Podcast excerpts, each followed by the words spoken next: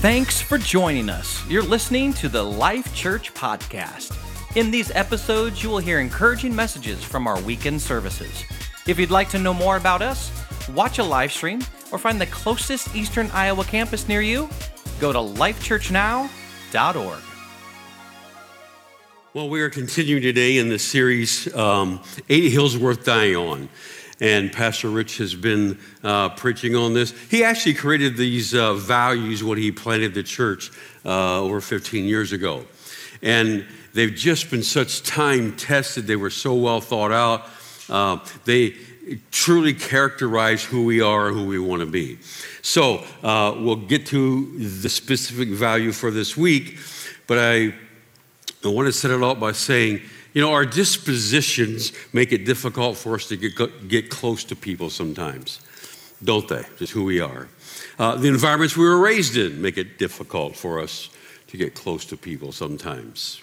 Um, the hurt we've experienced by other people or life itself make it difficult to get close to people sometimes. Um, our wounded and trapped mindsets that are just stuck make it difficult for us to get close to people at times. Um, when I was growing up, I was raised in a, a home where mom did not work outside the house. Uh, dad was a minister, pastor for most of those years, and we had very little money all that time. And so I didn't realize just how little, but it, until I got to junior high and especially close to high school. Uh, but then um, the, the issue was dad was moved from moved us from Pennsylvania to Ohio to go to seminary. And then we moved to his first small rural church.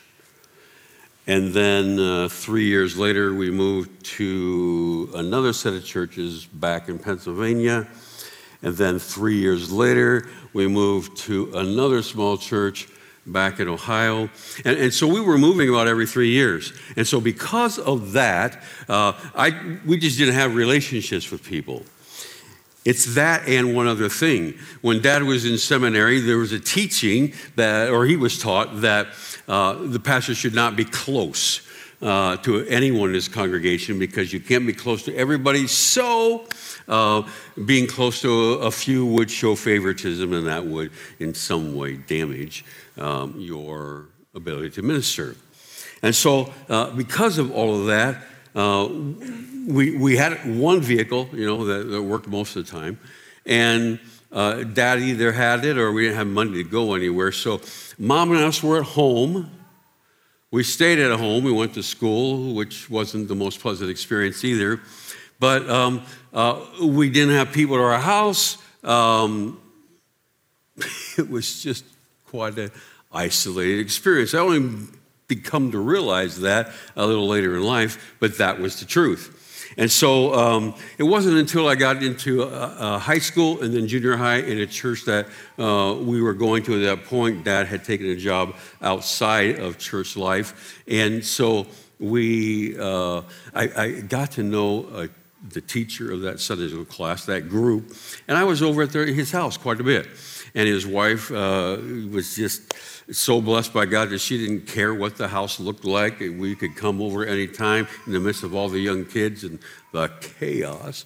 And, um, and so I was there, and so, was, uh, so were others.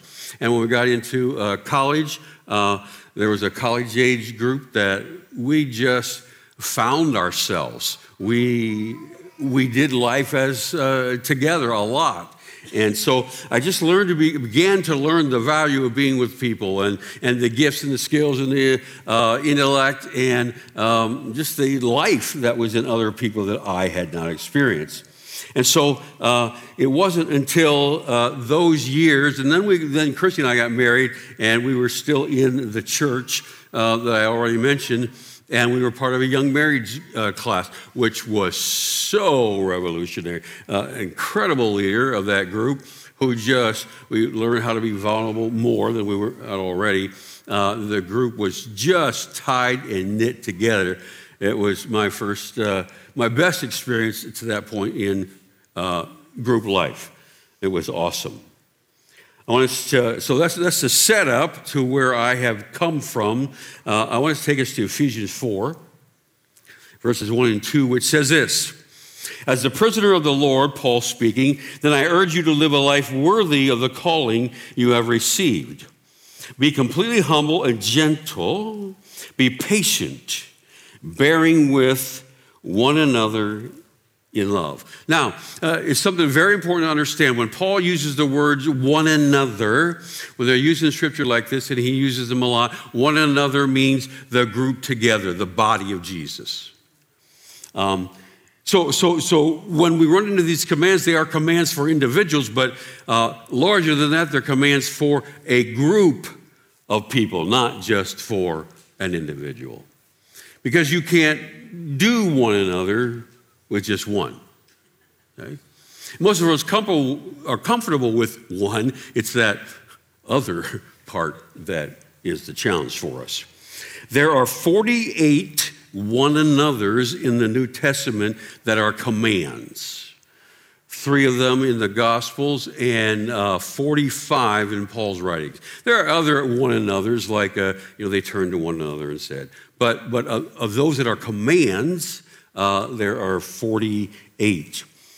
Um, probably the most best known is this one in John. Jesus says, A new command I give you love one another. As I have loved you, so you must love one another. And we get a whole greater picture of what life with one another is like in Paul's writings. I just chose a few here for now. Uh, he says things like, be devoted to one another, live in harmony with one another, accept one another, agree with one another, bear with and forgive one another, encourage one another. See, there's a truth. Uh, there are things that don't exist in you or can't be proven that exist in you, can't be developed in you if you're on your own.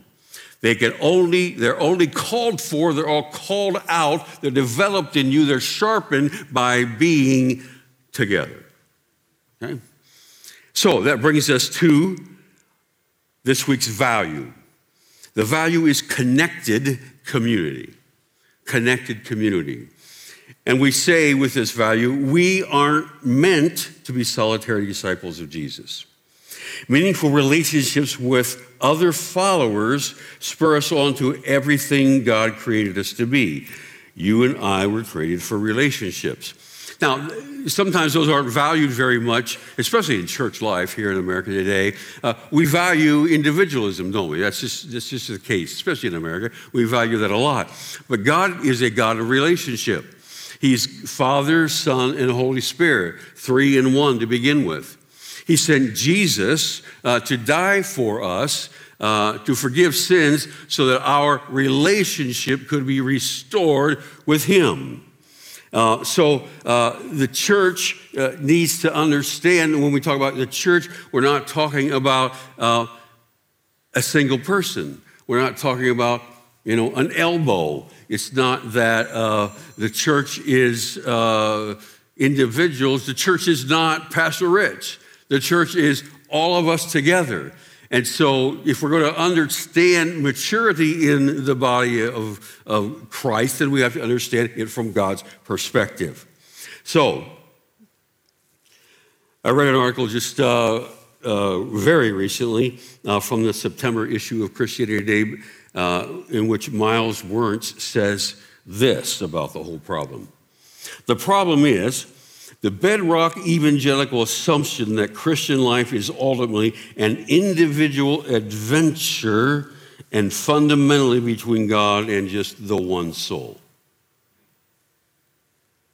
Appealing to individual experience is not the way forward. Sin is, from the beginning, a work of division and separation, a turning of the people into scattered individuals so God's cure cannot take the form of the disease. Church is life together, or it's not at all. That's kind of hits kind of hard, um, especially for those of us who are more introverts and would prefer uh, the majority of time to be by ourselves.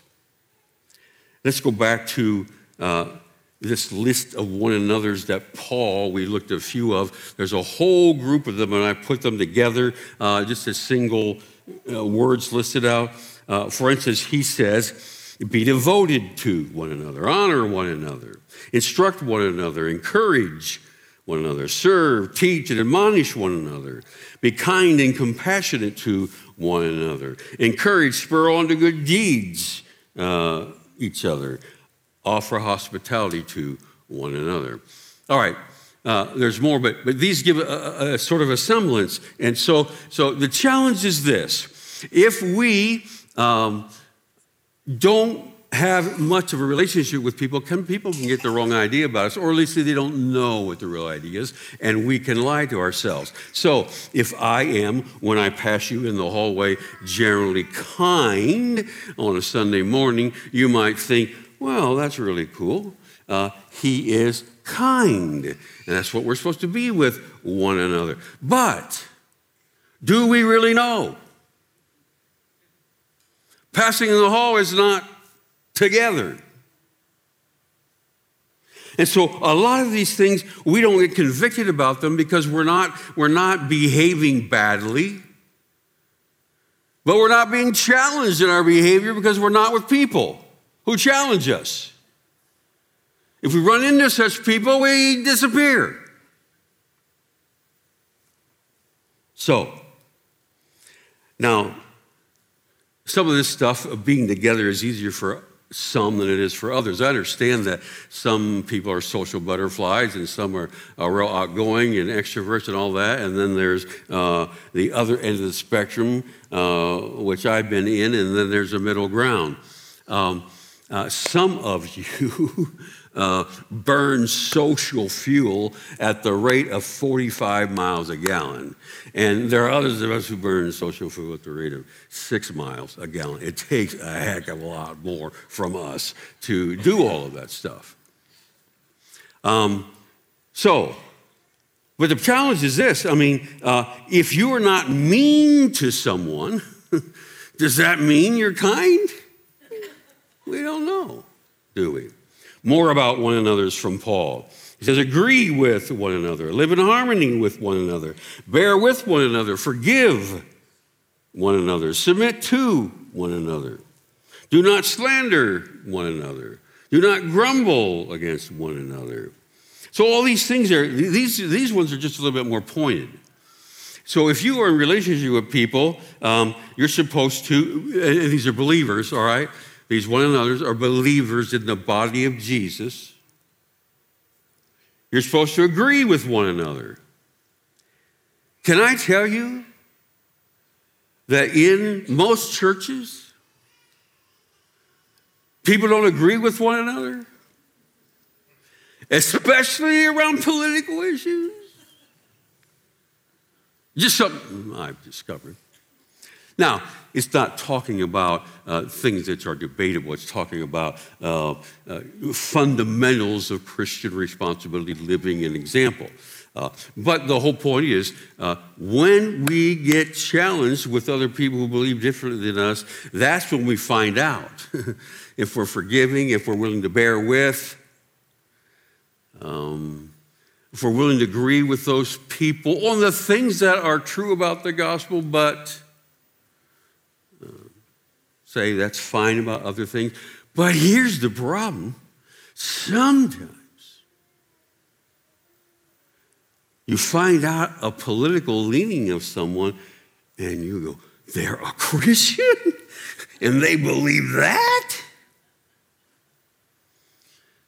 So, this challenge of agreeing with each other, or at least being agreeable with each other, is quite a mountainous challenge. And you do not get challenged with that or any of these others. Live in harmony with, bear with, forgive without being in the proximity of people. You cannot be connected unless you're not close. If you're not close. Because uh, connection requires closeness. And so it's the closest more than uh, I brush your knee as I slip past you in the aisle. Okay? Now, when I was growing up, uh, I already described some of the uh, my dispositions, where I came from in, in, all that relationship stuff. But when I met uh, Christy in college, we were going to college in um, Ohio. Uh, she was from, and, and I was from a, a, place at that time about a half hour north there. Christy was from Iowa, Wayland, Iowa, just south of here. And uh, her pastor was on the board of trustees at this college, which is how she got there.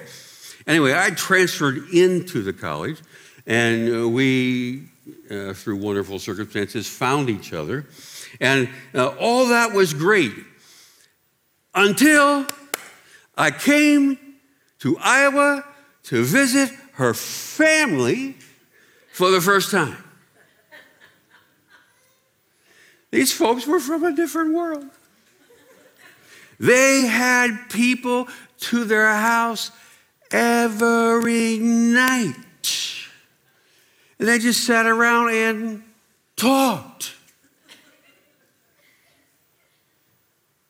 And they just all wanted to come from this town and, and see this wonder from the east. And I don't mean wonderful, I mean this thing from the east. And, and some of the stuff that she made, her cooking was uh, Christy's mom's cooking. Uh, I just hadn't encountered before. I mean, there was a lot of steak and potatoes with meals and like that. They were big meals, uh, plenty of food. Uh, but I, I, I grew up not comprehending when people would go to a restaurant and pay for steak.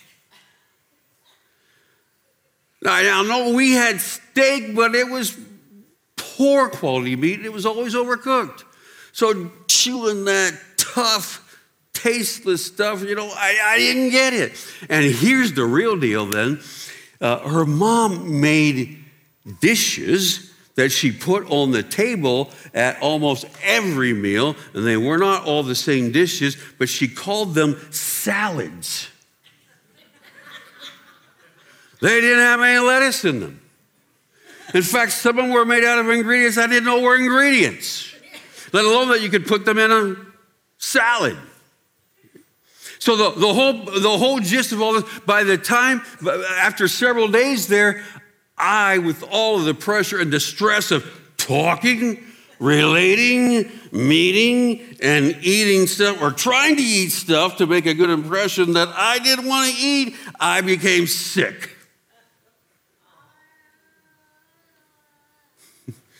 My grandson sympathizing with me. Poor guy, yeah. Now, the fact was, I, I, I, was relationally stunted. I am, I'm only a few years into this relationship thing, you know, learning how to do that. And I didn't do any of it previously with any of them. and, and her brothers, she's the oldest, I'm the oldest in our families. And, and, and the two, she has four children in her family, and the two youngest are brothers. One's uh, still with us. Uh, but um, my gosh, we didn't see eye to eye on some things.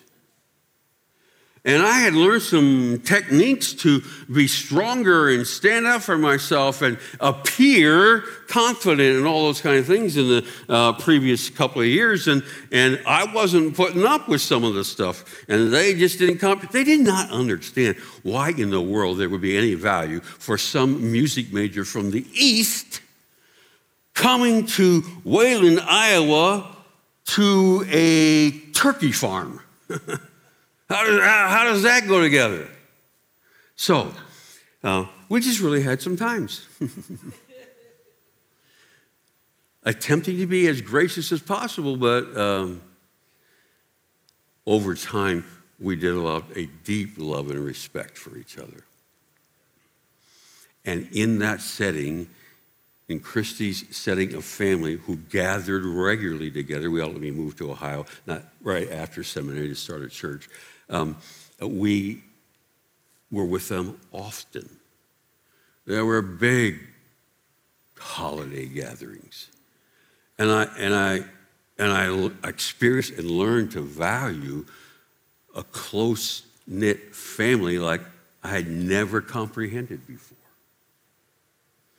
So there was a development. It took time, but there was a wonderful uh, ability to understand there was value, uh, even though it was scary at times, of close knitness. So,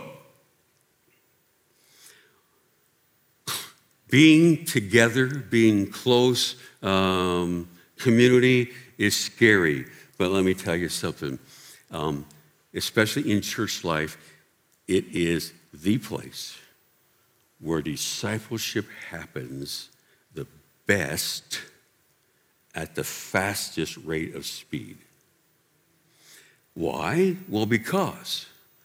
No, you may not be in a, in a specific uh, regimented study with other people. You may or may not be, but you are with other people who are encouraging you, or teaching you, or walking with you, or experiencing life with you, who uh, sometimes you just really appreciate, and there's that one person that you just would wish went to another group. But you know, all these things work to uh, smooth the edges off of you, to grow you. So, back to Ephesians 4 verse 11. So Christ himself gave the apostles, the prophets, the evangelists, the pastors, and teachers to equip his people, the church, for works of service so that the body of Christ may be built up. Now, just know again, he's talking about the church. He, he's not talking to you specifically. He didn't give the, those what we refer to as um, vocational ministry people to grow you specifically. I mean, you're part of it, but it was to grow the church together until we all reach unity in the faith and the knowledge of the Son of God and become mature. There's the goal. Attending to the whole measure of the fullness of Christ. Now, most of us love when we encounter maturity. Every now and then, our children show up and they've done a task that we didn't even ask them to. And you go, well, there's hope. you know? How many have, currently have children at home between the ages of zero and four? Yeah, yeah. And a few others are just refusing to admit it. So, um, yeah, yeah. And, and there, there's even different levels of maturity from zero, between zero and four, right? I mean, there's, there's great cuteness and, and, and playfulness, and it's so incredible to see them smile, recognize you, reach for you. Uh, and then, and then there's an ability by the age of one or so, you know, they've, they've rolled over, they've crawled, they're pulling themselves up probably, maybe they're walking, all those kinds of things.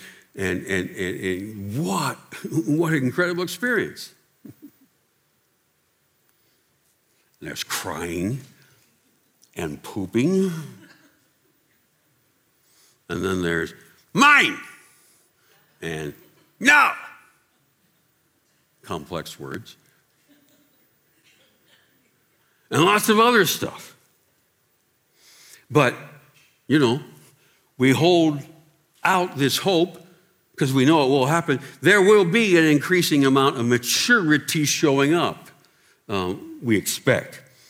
Um, you know, I, this is off course a little bit. Have you wondered?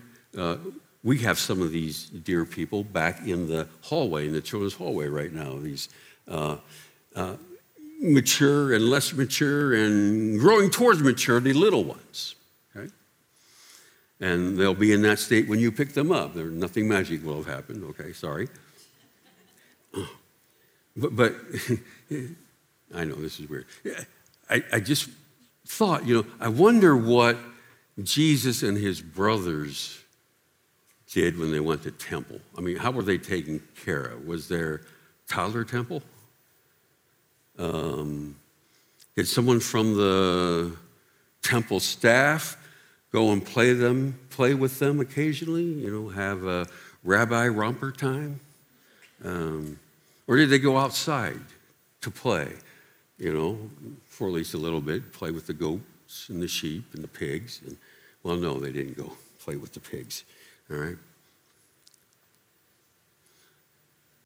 That went over your head. All right. So, um, anyway, but the point is this we, when we have uh, infants or we have a teenager, we are hopeful, we are looking, we expect that there is a development of different levels of maturity. Ah, there's going to be an ability to do math one day, and then there's going to be an ability to do math quicker and at a higher rate one day. And then there's going to be an ability to, you know, after you tie the shoe, that's really cool. And someday they'll actually wash their clothes, their own clothes.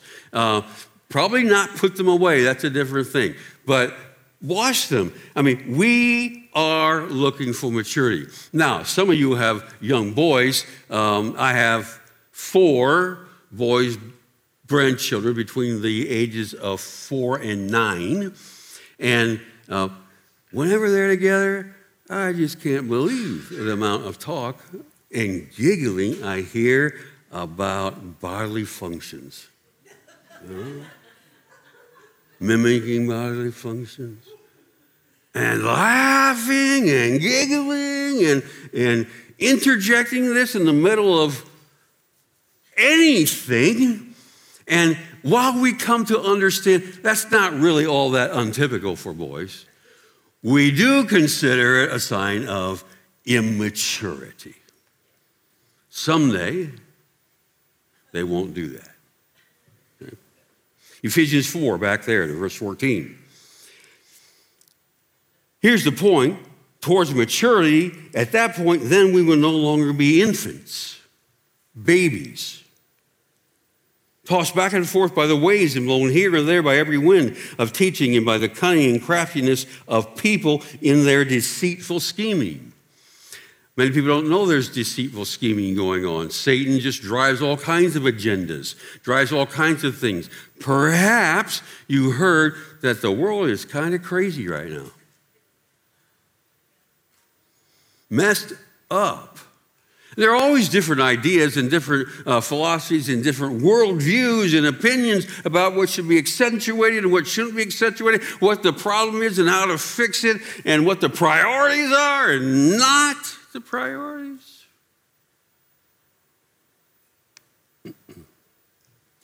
So we need to be in relationship with other Christians so we don't act like babies who can be right along with the rest of the crowd. That's acceptable, that's good, that's wonderful. Um, um, I don't have any way to help myself. I'm, I'm helpless. Uh, it's your fault. I can't do anything. All that kind of stuff. And so, the value of being in close knit relationships is that there's an ability for people to teach, encourage, direct, uh, wrestle with issues like that with you. So, the question is are you a spiritual baby? Are you a spiritual baby? It's a hard question, especially we're putting it in the context of measuring maturity uh, with close knitness with other believers or a regular set of other believers. Now, I, I want to say something. I want to acknowledge something. Not everybody can be uh, at a given time in their life uh, very close with other people. You may have physical limitations or age limitations, uh, mobility things, uh, or here's another thing. Some of you, and this uh, has uh, marked a number of people in the Life of Life Church in the various locations, have experienced very, free, very recently a punch to the gut because you were hurt by church people somewhere else. Now, I've experienced that. Chrissy and I have experienced that. I'm not so naive to think there aren't people who, I know there are, who were once part of here, but feel like they were hurt by other people and are no longer here. We're human beings, and man, we, we screw it up, don't we? But if you're in that situation, it's legitimate maybe to step back for a little bit, to not be involved, be involved deep. And, and I mean, you're bent over. You are, you're trying to catch your breath about, can I trust people again? Maybe you are someone who wrestles with uh, de- uh, depression and anxiety, okay? And maybe it's very severe And, and to you, I just say, man, don't stay that way. You got to go get professional help if you haven't done that. And um, go to your family doctor. They'll lead you on the next steps. Uh, it's always true, though, that what you can't talk about owns you. By anything. And so there's a value of being close knit with other people. Now, if none of those scenarios are, are, are, are, where you're at, connection is the key. Connection is the key to maturity. Verse, uh, uh, chapter 4, verse 15. So instead of that stuff being blown all over the place, speaking the truth in love to each other, we will grow to become, in every respect, the mature body of Him who is the head, that is Christ. From Him, the whole body, all the pieces, joined and held together by every supporting ligament, grows and builds itself up in love as each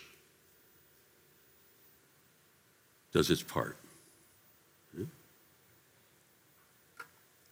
So, I'm going to share something with you that most of you will recognize. I raided our toy closet. Um, this isn't that brand name, but what are these usually referred to as? Legos. Legos. What are Legos meant to be for? Building things. And how do you build things with Legos? Hook them together like that. So cool. All right. Now, move this here. So,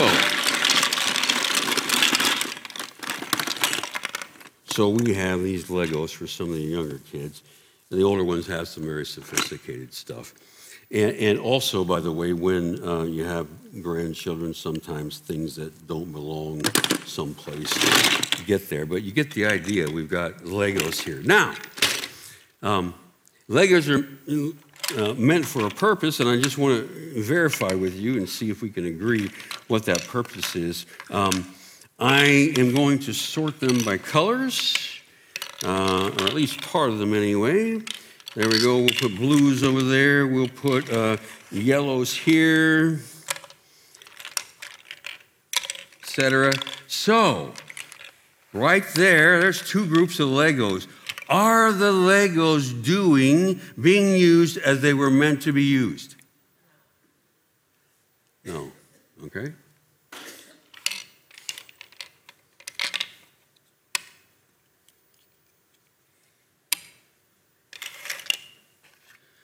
Let's try this then.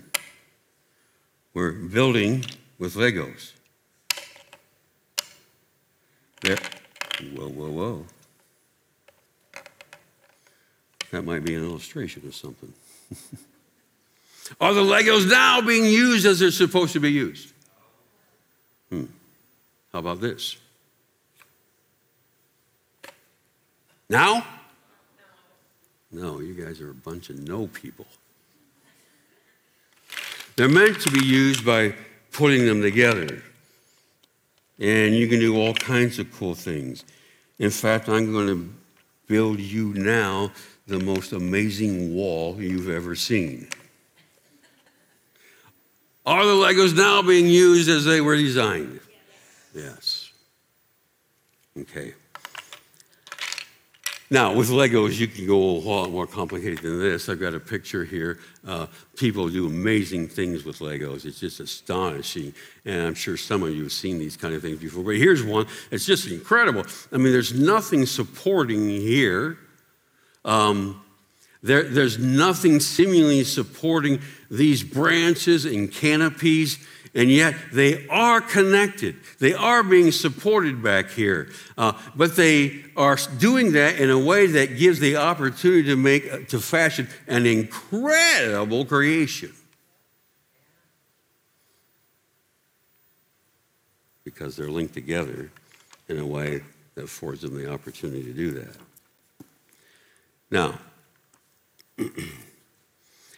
in Acts 20 20, uh, Paul, the Apostle Paul defines for us uh, mature spiritual vision. Acts 20 20. So, this is uh, to have 2020 vision, you could say. You need to know that you know that I have not hesitated, Paul says, to preach anything that would be helpful to you and have taught you publicly, larger group setting, and from house to house, smaller group setting. Now, most churches in this day and age were, you know, in homes. So, you know, 20 people, 40 people, two, three, four families, that kind of thing. So here's the deal. As we as a church grow bigger and bigger, presuming that God gives us favor to touch more and more people with the gospel, we have to also grow smaller and smaller. Large group, small groups. So, here at Life Church, we have presented um, you with two possible ways to experience connected community. And they are life groups and serve teams.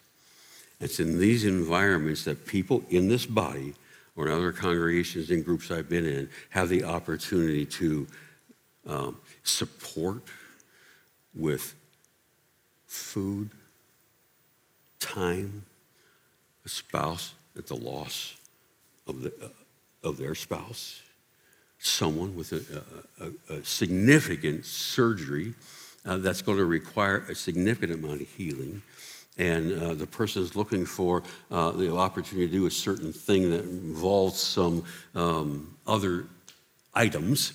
And the team gathers around and buys hundreds of dollars of those items to assist them to do that people have supported each other and, and in that environment celebrated uh, baptism of, of, their members together. Maybe it's here uh, like next week. Maybe it's in the lake at following their small group meeting, uh, but they did it together. There are people who have been healed because of the prayers or sustained through a time of healing with meals to their house, those kinds of things. There are people who've lost jobs. There are people who've gained jobs. People rejoice or cry with, pray for, all of those settings. There are people who've learned to share, to talk, to uh, be transparent with themselves, uh, and, and you can see that happening over time in ways they never have before in the context of the safety of a connected community.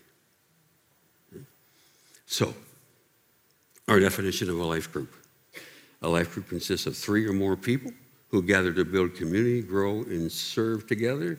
Uh, they can meet anywhere from uh, uh, two to four times a month. Definition of a serve team a serve team is a small group of people who serve together on Sunday mornings or for other occasions.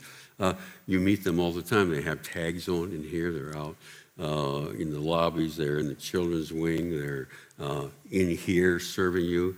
Um, but they're part of a connected community. They're, they're serving, they're working, they're actually uh, solving some problems at times, they're overcoming things, and they're laughing at times. They learn to enjoy and trust each other connected community. So there is a construction process of God going on in your life, your individual life, but it requires a community. There's a construction process going on in the church, but it requires the participation of individuals. So, Maybe it's time for you this morning. Um, what I hear God saying is, is the call to us uh, this morning is to say, Come, experience connected community. And as scary as that might sound, or beyond where you're at, uh, I'm going to ask you to just consider this. Maybe it's time to take that Connect card that's uh, in, in, in front of you in, in, the, in the seat back. And, and, and you're right. I would like someone to contact me about the possibility of being part of a life group. Or I would like someone to contact me about the possibility of joining a serve team. All kinds of serve teams, all kinds of things you can do. And if you know what kind of area that might want to be, you could say that. And someone will, will contact you about that. But you can turn that card in uh, at the Welcome Center in the black box in the back, uh, one of those black boxes. It'd be an opportunity for you to say, Well, God, I hear you speaking. Um, what else is there to consider about the specific dynamic of community life here at Life Church? So let's stand.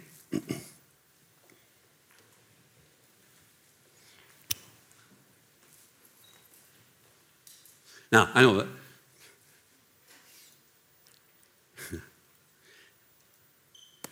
I don't where to say this or uh, not. Because you, some will, because I say it, then do it. Just, you know, this is not the kind of a message. And neither the first two services have people streamed up front and say, hey, great message. it's because we're defining something more that God wants for us and something that's not the easiest to give for us. And I, and I, and I get it. I get it. But Lord, in the name of Jesus, we are asking for those in this body who have tasted and seen that connection in this body has rich rewards along with the opportunities to stretch and grow. We're asking that those testimonies will become more and more and more and more. And we're asking for the courage to say, huh, where's my next step that I can take to embrace this value of connected community? Thank you, Father, in Jesus' name.